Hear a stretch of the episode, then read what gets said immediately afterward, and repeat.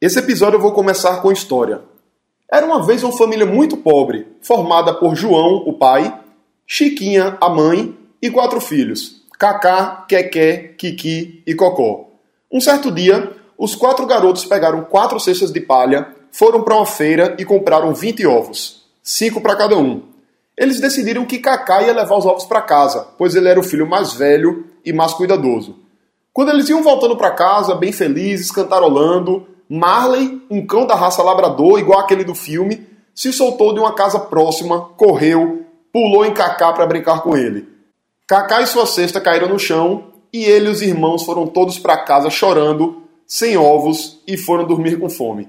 A grande pergunta é: o que é que eles fizeram de errado?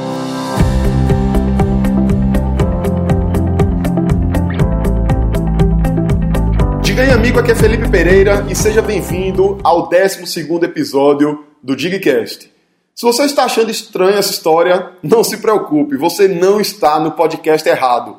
Esse podcast continua sendo sobre empreendedorismo, negócios e marketing digital, e essa história eu trouxe para que a gente consiga tirar dela uma lição bastante interessante. O formato do Digcast mudou. Até semana passada nós tínhamos episódios apenas nas quartas-feiras com mão na massa no final. E a partir dessa semana, agora, a semana 4, semana 3 ou 4 de abril, estamos intensificando a produção de mais episódios e alguns deles não terão o mão na massa no final. Mas, indo para o tema de hoje, você já tinha ouvido essa parábola que eu acabei de contar? Eu acho que não, pois eu inventei ela hoje aqui criando esse 12 episódio. Mas por que foi que eu fiz isso? O que é que está por trás dessa história. Basicamente, qual foi o principal erro dos meninos? Não adianta dizer que foi ter voltado por essa rua, que eles não sabiam que o cachorro iria se soltar. Também o erro deles não foi ter ido para a feira sozinho, porque eles já tinham feito isso outra vez. O principal erro deles foi ter centralizado os 20 ovos na cesta de cacá. Cada um deles tinha uma cesta de palha que eles foram para a feira e eles podiam ter colocado simplesmente cinco ovos na cesta de cada um. E se algum deles caísse, se algum deles se acidentasse, os ovos não ficariam todos quebrados. E esse tipo de estratégia que eles deveriam ter usado, nós precisamos fazer a mesma coisa dentro do marketing digital, dentro da internet. O que me motivou a gravar esse episódio foi a história da Solange, uma das participantes da jornada Internet que Vende, que é um evento que eu estou fazendo, um treinamento gratuito, ensinando profissionais liberais, autônomos e donos de pequenos negócios como eles podem atrair clientes usando a internet.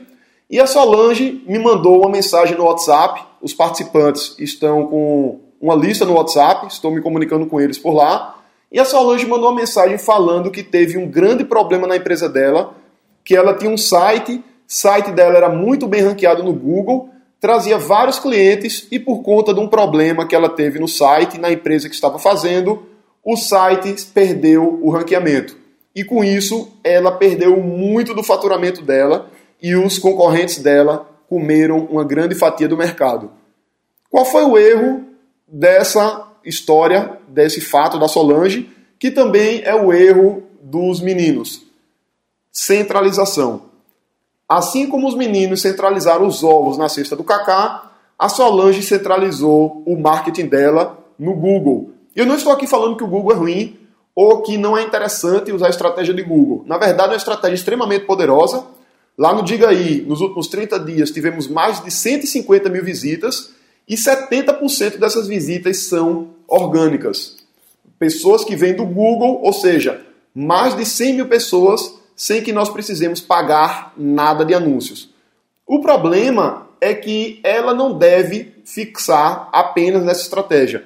Então, além do tráfego do Google, lá no Diga aí nós temos várias outras fontes de tráfego, como e-mail marketing, como redes sociais, YouTube, Facebook. E caso nós tenhamos um problema com o Google, por exemplo, o nosso negócio não vai ao fim. E essa história que Solange falou já aconteceu com várias outras pessoas.